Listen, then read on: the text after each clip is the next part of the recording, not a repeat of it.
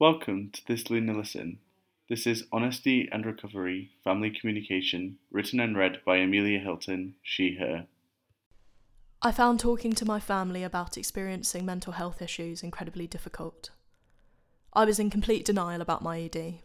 I was constantly telling myself that my obsessive thoughts and extreme behaviours to do with eating and exercise were healthy. I was sure everyone else would eventually understand that I had been doing health right, while they deteriorated. Whenever my parents tried to gently suggest these habits might be harmful, I would lie about what I had done that day, or, if they pressed me, explode into a defensive, angry mess. More extreme behaviours crept into my routine gradually. They became so normal, and I became so upset when they were mentioned, that my parents stopped trying to start those conversations at all, so I didn't get distressed. The communication gap got bigger and bigger as I started to tell more lies about seeing friends and eating at college when I had skipped meals and spent hours in the gym. Later down the line, I had not had a period for 5 years because of my low food intake and over-exercising. My dad came with me to the reproductive health specialist and saw my weight on the scales for the first time in years. He couldn't find the right words to say and gave one heavy sigh as his eyes welled up. The specialist gave many subtle suggestions that my problem went beyond the physical, which I willfully ignored and argued were ridiculous to my dad. It took my brother visiting us after a few months away and witnessing our dinner routine as an outsider to shake me and my parents awake. After going for my daily long run before dinner, cooking my own entirely separate meal, and refusing to make eye contact as I cut my food into tiny pieces, my brother shouted, "Why are you letting her do this? Can't you see it's not normal?" Even then, I was shocked by the force of my aggression arguing against him. I said anything and everything to hurt him. My ED thought so desperate to defend themselves, I got lost among them. A few weeks later, I broke down into hysterical sobbing during my daily workout. I had to admit to myself and my family how bad things had become. The first conversation was hard, but they supported me the whole way in looking for my diagnosis.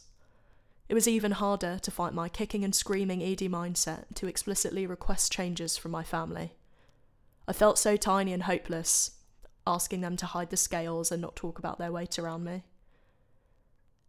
They tried their best, but as all humans do, sometimes they forgot. It got easier each time to ask for them to help me in these ways, and to explain to them truthfully why I needed these things to happen. Years on, I've been able to share the things I used to hide from them. It's taken time for them to accept the boundaries I need, and I have learned to communicate changes without implying they are to blame. Sometimes the impact of my ED on our communication and relationships comes up in surprising ways. I visited home for Christmas last year after breaking my foot on a subcrawl. When talking about how it happened, my mum kept asking why I had done it and kept walking on it for 20 minutes. After agreeing with her over and over that it was a complete accident and it was a mistake to continue walking, she still wouldn't let up. Exacerbated, I asked why she was so angry when I was agreeing with her. Her response was, "Because you didn't listen to your body."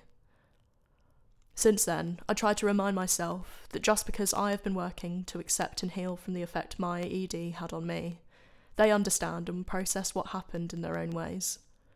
Over years of work, we've all become more willing to learn from and listen to each other, with less defensiveness and blame. We're more able than ever to admit when we've been wrong and try to make changes. I'm incredibly grateful we can reflect on difficult things that happened in the past to improve our relationships for the future. Thank you for listening to this LUNA Listen. You can find other recorded blog posts on our Spotify or Apple Music.